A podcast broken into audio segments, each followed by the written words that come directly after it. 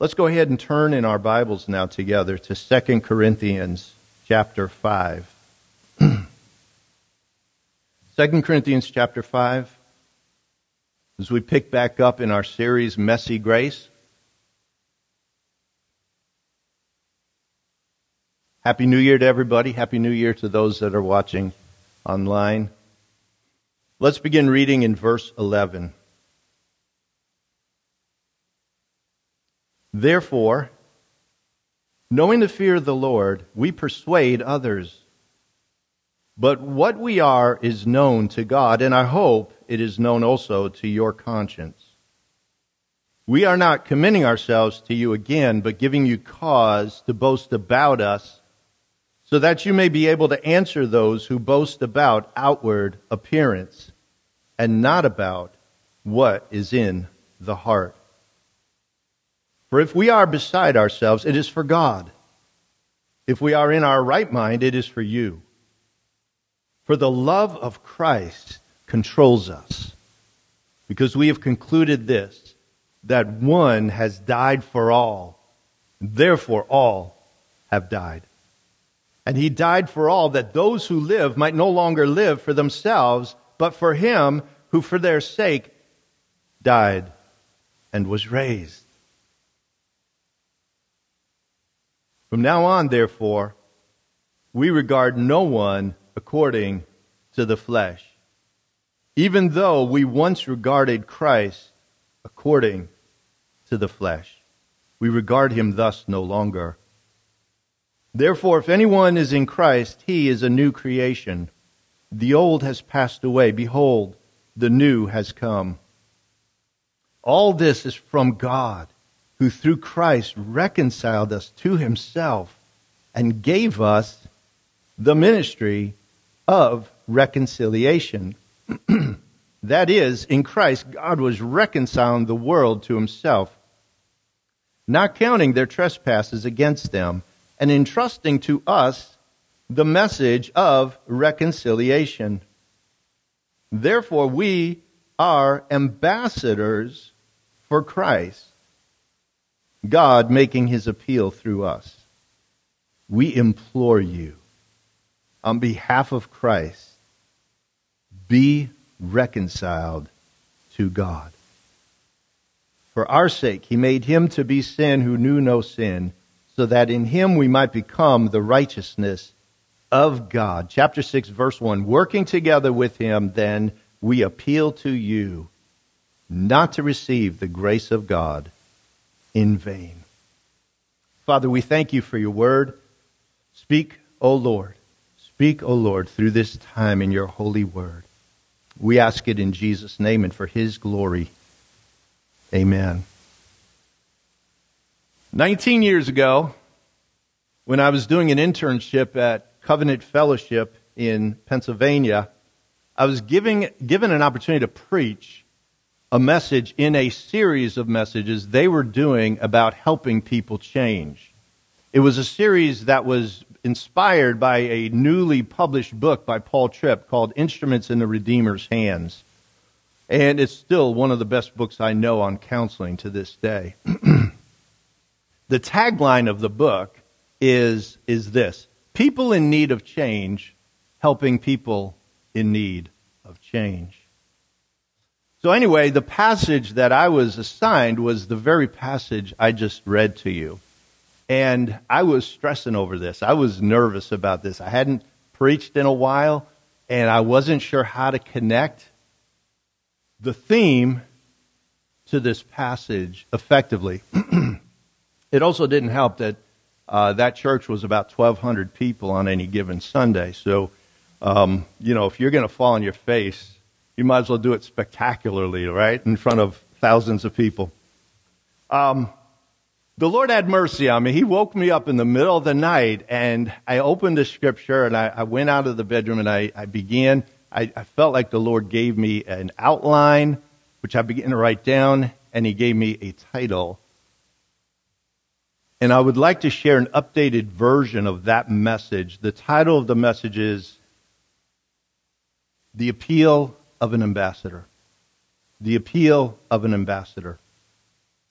And I'd like to share it in a similar framework, and that is asking the question how can we help people change? This passage is all about ministry. Paul is defending his ministry, but it's broader. It's broader than just his ministry. It is about what ministry is meant to look like. And I think it's a great framework for us to have. How do we help people change? How can we, you and I, be an influence for spiritual growth and spiritual change in other people's lives? Let's ask it this way. How can we help people make godly choices and grow in Christ in 2021? Paul writes, Therefore, knowing the fear of the Lord, we persuade others. Knowing the reality and the glory and the coming judgment of God, we persuade others. We work to convince them and see them move from here to there. But persuade them of what and persuade them how. Certainly, in context, Paul is talking about persuading people to believe in the Lord Jesus Christ, and that is always a massive part of Paul's ministry. But I think in context, we also see that ministry expands larger than just reaching the lost. And it has in mind helping believers change as well. Now, we all have areas we need to change in, right? We all have areas we need to change in. I have areas I need to change in. You have areas you need to change in. And we want to change.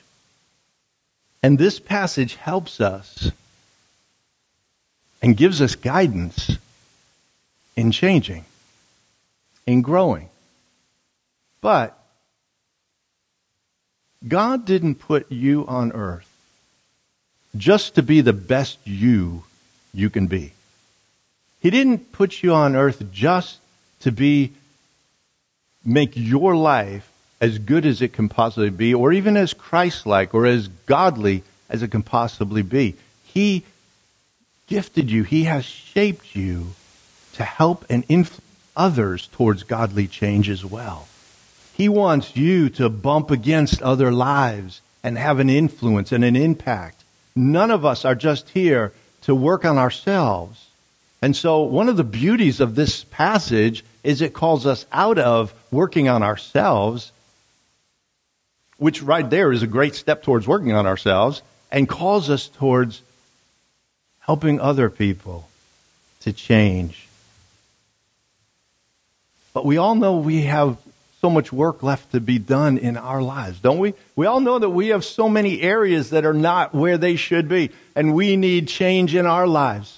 And we can think that that means we're not qualified. I'm not qualified to help someone else change. I'm not qualified because I have so many areas I need to grow in. I have so many areas God is working on me in and that I need to change in. And that's where it gets messy but it's a good mess. It's a grace filled mess because God doesn't want you to wait until you are perfected to begin to help other people see change and growth in their lives, or you'll be waiting until Jesus comes back. God wants to use us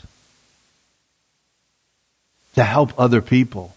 People in need of change, helping people in need of change. But how do we do that? How do we help? What do we have to offer to somebody who's hurting? What do you have to offer to someone who's bound by an addiction? Or someone whose life is falling apart? How do we help those who have been abused or those who are abusers? How do we help the person whose life is in the grip of pride and it's destroying everything they touch?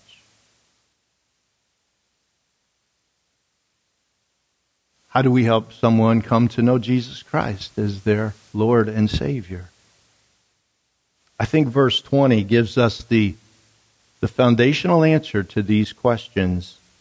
Paul writes this Therefore, we are ambassadors for Christ. God making his appeal through us. We implore you on behalf of Christ, be reconciled to God. So this isn't just for some Christians. This is for all believers. When we come to Christ, we become ambassadors for Jesus Christ. All Christians are ambassadors for Christ. Paul Tripp writes this. This lifestyle, and he's speaking of the lifestyle of an ambassador, is not simply for the few who are privileged to minister as a career. God's kingdom work, listen to this God's kingdom work involves every member of the body of Christ.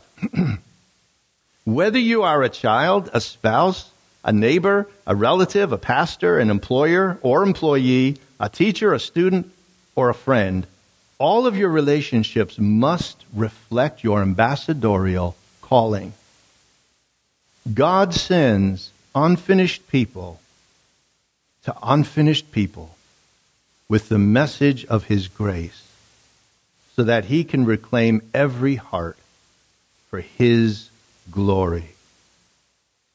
An ambassador of Christ is about kingdom work. We are sent by the King, we represent the King, and here's the thing ambassadors are not free to say whatever they want. An ambassador is sent representing a nation, a government, a king, and they are to represent and speak on behalf of that nation or that government or that king, they are not free to, to riff and, and improvise and say what they want. Paul writes, God making his appeal through us. God speaking his appeal through us. And it's what God says, not what we think, that help people experience kingdom change in their lives. when I was uh, about 22 years old, I was driving home one evening, and uh, all of a sudden the car started running really rough. I mean, it just started running rough. It felt like it was going to stall any minute. And so I pulled over and I had this low grade concern. I was never good about changing oil. To me, I changed the oil when the engine seized. that was it. I mean, I was just horrible about it. I've gotten better over the years. So, but I always lived when anything went wrong with this low grade concern that it's the oil. And so as the car is running rough, I'm sure it's the oil. So I pull over, excuse me, and I, uh, I pull out the dipstick, and it reads full.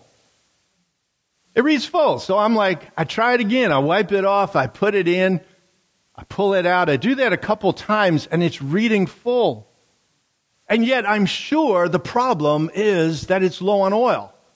So I realize the dipstick is malfunctioning. And now so I pull over to a convenience store and I buy three quarts of oil. and I pour all three quarts of oil. I'm, I'm playing it safe, baby. I am going to play this thing safe. Pour all three quarts of oil into the car. And I get in the car and I start to drive away. And guess what?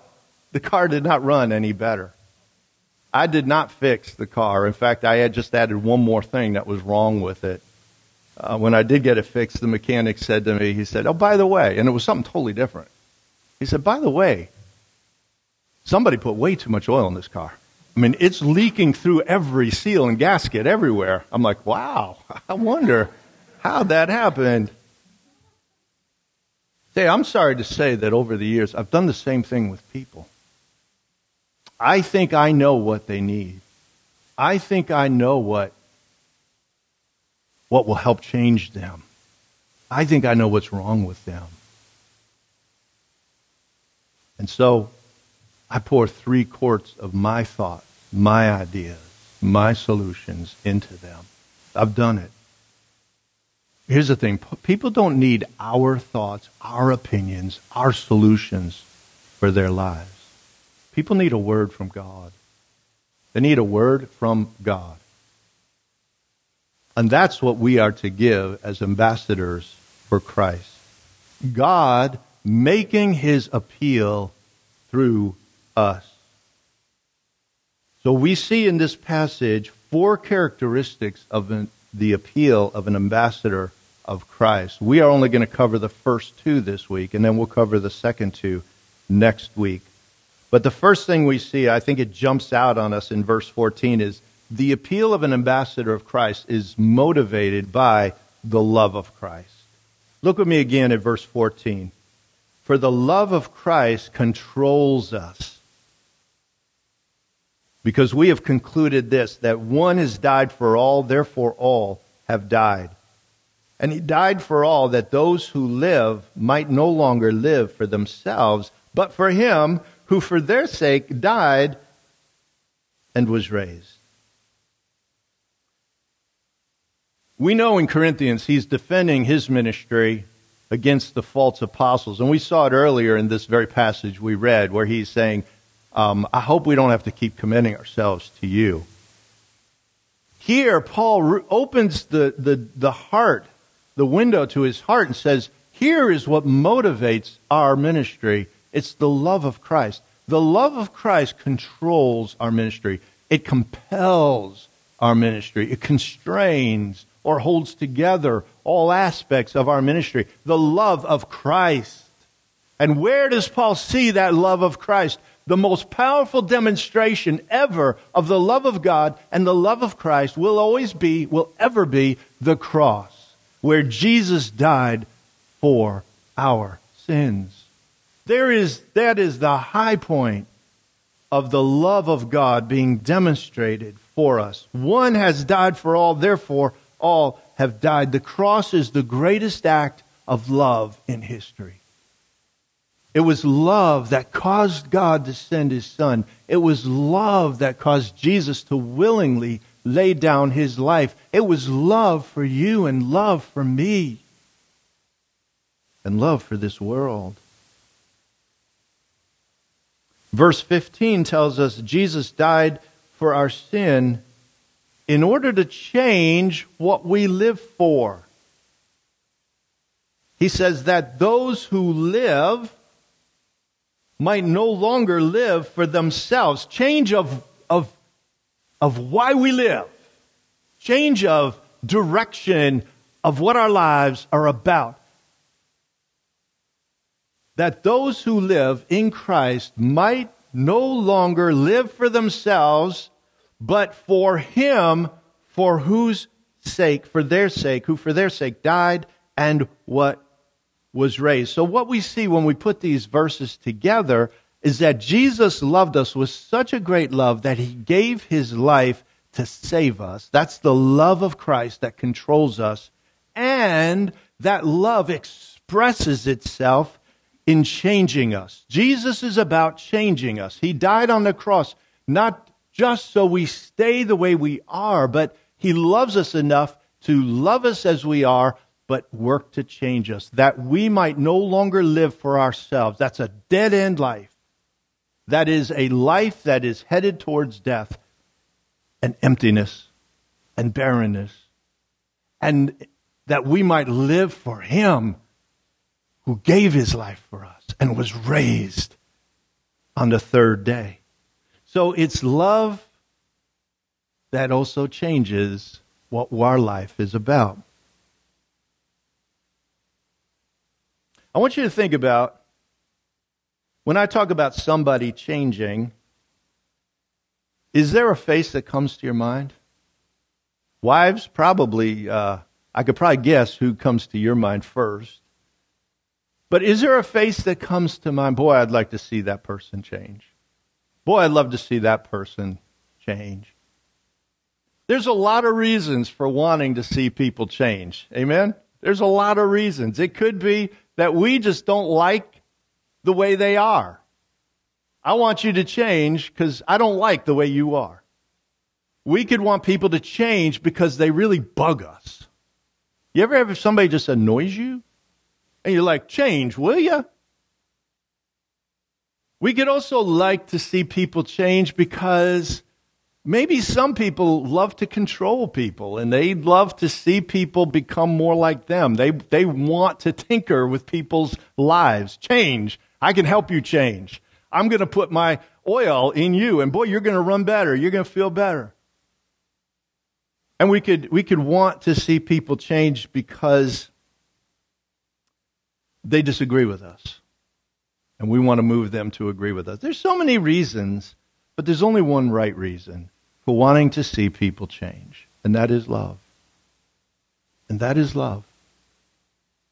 The love of Christ that wants to see people live the life God has called them to live to be free from that sin that is binding them, to be free from the guilt, the shame, the emptiness, the pride, whatever it is. As ambassadors of Christ, we are not only to say what Jesus says, we're to say it the way Jesus says it. And that is motivated by love. Now, when we think about love, we want to make sure that we're not thinking just sentimental and just, you know, always mushy. And, um, you know, if we just measure love by, you know, boy, that person always says what I want to hear, what I, what feels good to me, they love me. And that person seems to always kind of nettle me a little bit, and they're saying things that challenge me. They, I, I wish they loved me. We, we can't understand love that way. Sometimes love means saying things that are hard for a person to hear. I want God to say things to me that are hard to hear, don't you?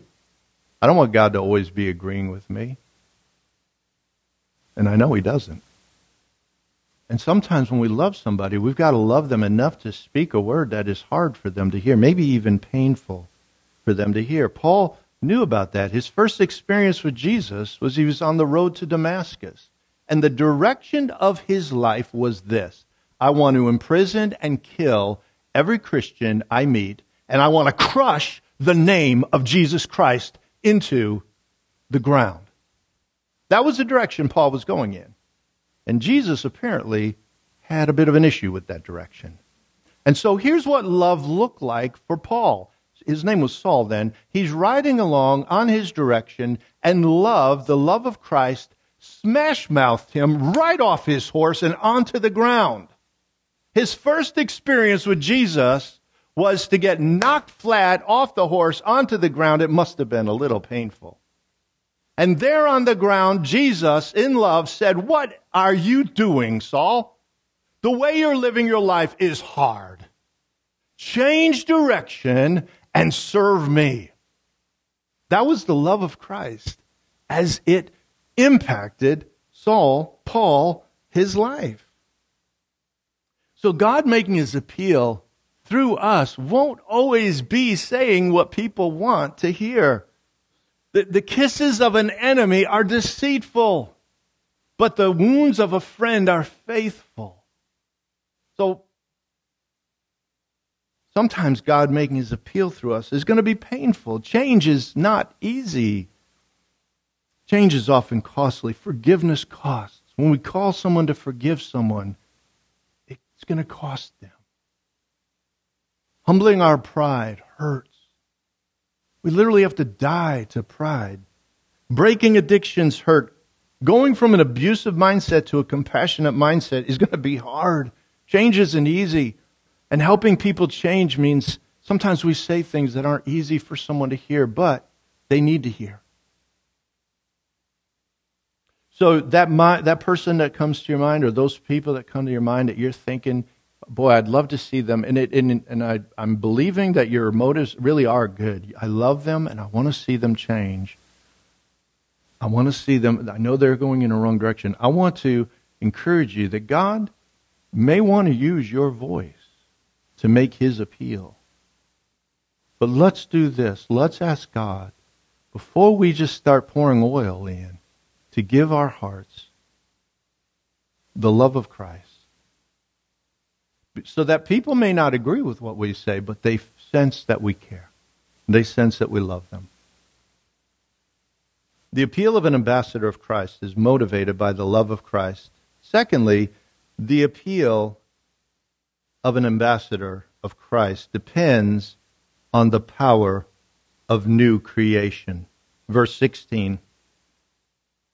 Paul writes, From now on, therefore, we regard no one according to the flesh. Even though we once regarded Christ according to the flesh, we regard him thus no longer. Therefore, if anyone is in Christ, he is a new creation. The old has passed away. Behold, the new has come. Paul's saying we don't, we don't measure each other according to fleshly categories. Paul says, one time I did that with Jesus. I measured him by fleshly categories. You know, human beings are constantly assessing, evaluating, and judging one another. We all do it, don't we? We size each other up. Don't we? You, you do it, I do it. And, and we, we make judgments based on all kinds of categories. Some of them are really superficial. We, we meet a new friend and they come driving up in a 2020 Tesla, and we assess them one way. They come driving up in a 1980 Ford Pinto, we assess them another way. We put pa- people in categories based on things, uh, they're all over the place, all over the map. I mean, it, it's impossible, but nationality, skin color, education, wealth, vocation, status, looks, athleticism, humor, personality, popularity. I mean, we, it just goes right on and on. Have you ever met somebody you like right away because they look like somebody you once knew that you liked? Have you ever met someone you don't like because they remind you of somebody that you don't like? We assess constantly. Sometimes we assess people as failures, the losers. We assess someone as unimportant because they don't measure up in some ways or less important than other people because maybe they, they're, they're not in the cool club. You know, I, I was reading about a church where the pastor recently, unfortunately, fell uh, in scandal, but they said one of the persons in the church was honest because this was like a really high celebrity name pastor who wore like designer clothes um, and, and all this sort of thing. And, and somebody in the church was honest to take a look back and say there was a hierarchy of coolness. In other words, you were at different levels depending on how cool you dressed and looked and sounded and all this sort of thing. And so we assess they're less important because they're not as cool. They're not as whatever. Or they're more important because they are cool. They are wealthy. They are important in some way. We assess all these things. We put in so many labels on people. And that's what Paul means. He says we no longer regard people that way. We don't look. That's why Paul could go to Peter. You know, Paul's a new apostle. Nobody even really knows he's an apostle. Peter is the man. And Paul, first thing he does is he rebukes Peter. He rebukes Peter. And when he writes about in Galatians, he says, I don't care who this guy is. Some people think he's important. He's not trying to demean Peter. He's just saying, I care about God's opinion. That's it. Their, their name, title, this and that, that doesn't mean anything to me. He once looked at people like that. He once did that to Jesus. He judged Jesus as a false Messiah, and he was out to crush and silence every believer and, and ground Jesus' name into the, into the earth. But he was he knocked off his horse by the risen Christ. And, and here's what happened. Paul didn't get up persuaded. He got up a new creation. He got up a new creation. And now he can't look at people the same way. And he certainly can't look at Jesus Christ the same way. This isn't about is he a good teacher? Was he a good man? Was he a good prophet? He is the living God, the Son of God, the risen one, the Lord of all. And I got up believing in Him, a new creation. That's what Christianity is. That's what salvation is. Jesus didn't come to refurbish our creation. He came to give us, make us new creations in Christ.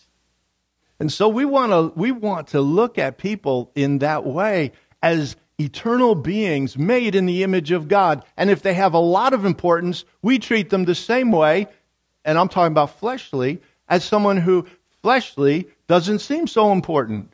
Jesus did that throughout his ministry. He was always reaching the outcast, the loser, the fringe, the, the person that nobody else cared about. That's who he focused on. But there's another thing too. We want to be careful. We're not judging people as far as where they're at with Christ or how, how, you know, much hope there is for them. Because we may look at somebody and say, you know, they're really close to being a Christian. I, I'm going to share Jesus with them because they're nice and they're moral and they seem open to talk about the things of God and all that's good. But we may look at someone else and say, I'm, I'm not talking Jesus with them. They're, they're, they're, they, they love sin. They're antagonistic towards the things of God. They make fun of Christians. They're hard hearted. I'm not going to talk to them about the Lord. Well, guess which category Paul was in before he got saved? He was the I'm out to kill every Christian I meet category. And Jesus changed him into a new creation.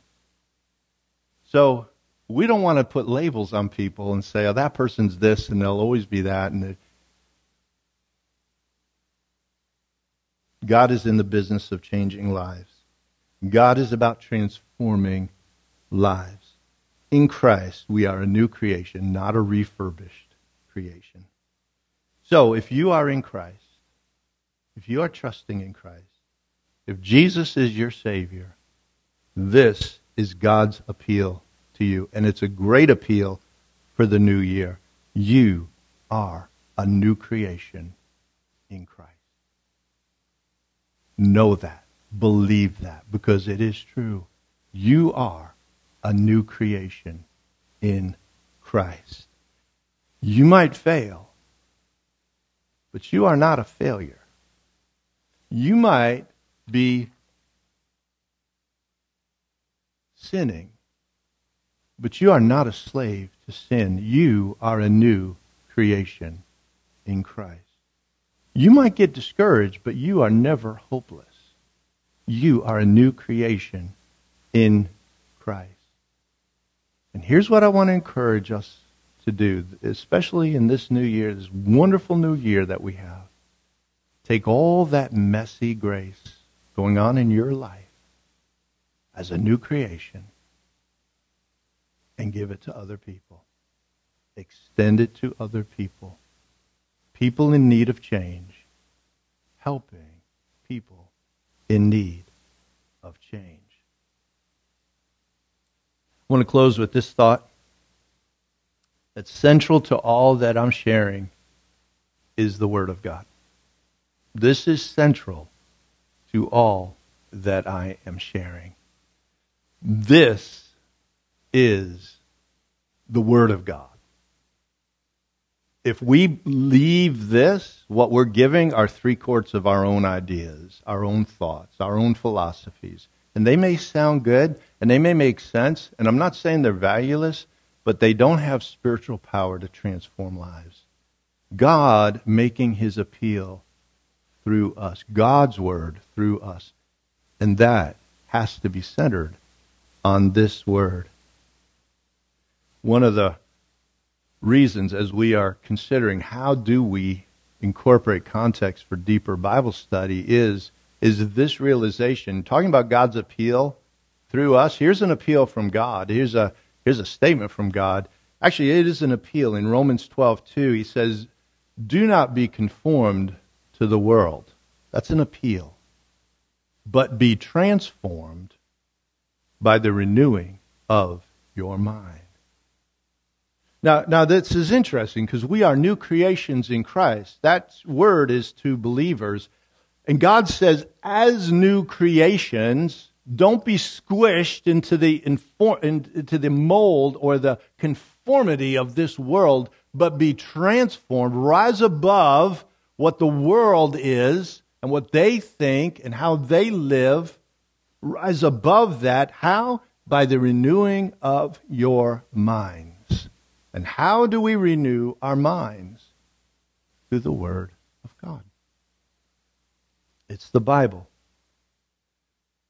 The Holy Spirit takes the Bible and he pierces our hearts with it. And he comforts our hearts with it.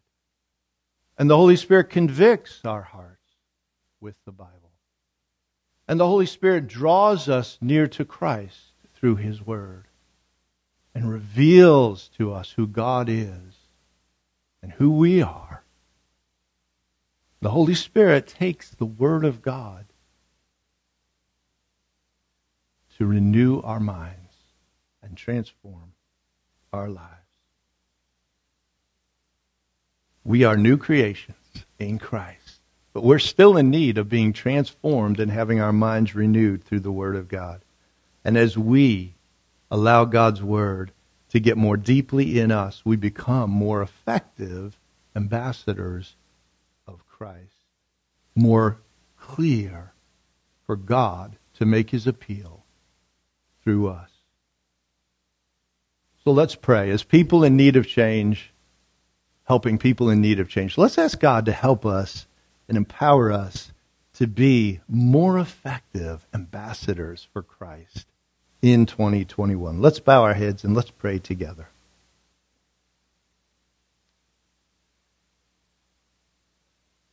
Father, first of all, it is our great privilege and it is our great honor to be ambassadors for Jesus Christ, to represent Jesus Christ in a world. And it is an honor to be even scoffed at and scorned because of our faith in Christ. It, he is such an honor, such a king, such a glorious Lord, that is an honor to even to suffer for his name's sake. Lord, we carry his name as ambassadors. We represent Jesus Christ as ambassadors. Lord, we ask you to empower us by your Holy Spirit. We ask you, Lord, to fill our hearts with the love of Christ, the love that cares and loves and, and values people so deeply. A love that is um, loving in how we share, but also truthful and courageous to bring the Word of God to people where they need to hear your word. Lord, help us to live in new creation life, to shed the old thoughts, renew our minds, help us to break the conformity to this world and be transformed. And help us, O oh God, to live that transformed life, unfinished, imperfect, still in need of change, but help us to look outward and help others, God, to grow towards Christ. If they don't know Jesus, Lord, we want to help them come to know the Savior. If they do know Jesus, we ask you, Lord, to help us to help them to grow in their walk with you and help our hearts to be humble to have to allow others to help us as well. And all of this by your word, by the Holy Spirit, for the glory of Jesus, which is to the great glory of God the Father. It's in your name we pray. Amen. Amen. So God's got people for you to minister to. We've said it before. You're all ministers of the gospel. You're ambassadors for Jesus Christ. I pray that God will make you fruitful, courageous, and loving as you go forth into this year and minister the grace of God to others. God bless. Happy New Year, and have a great week.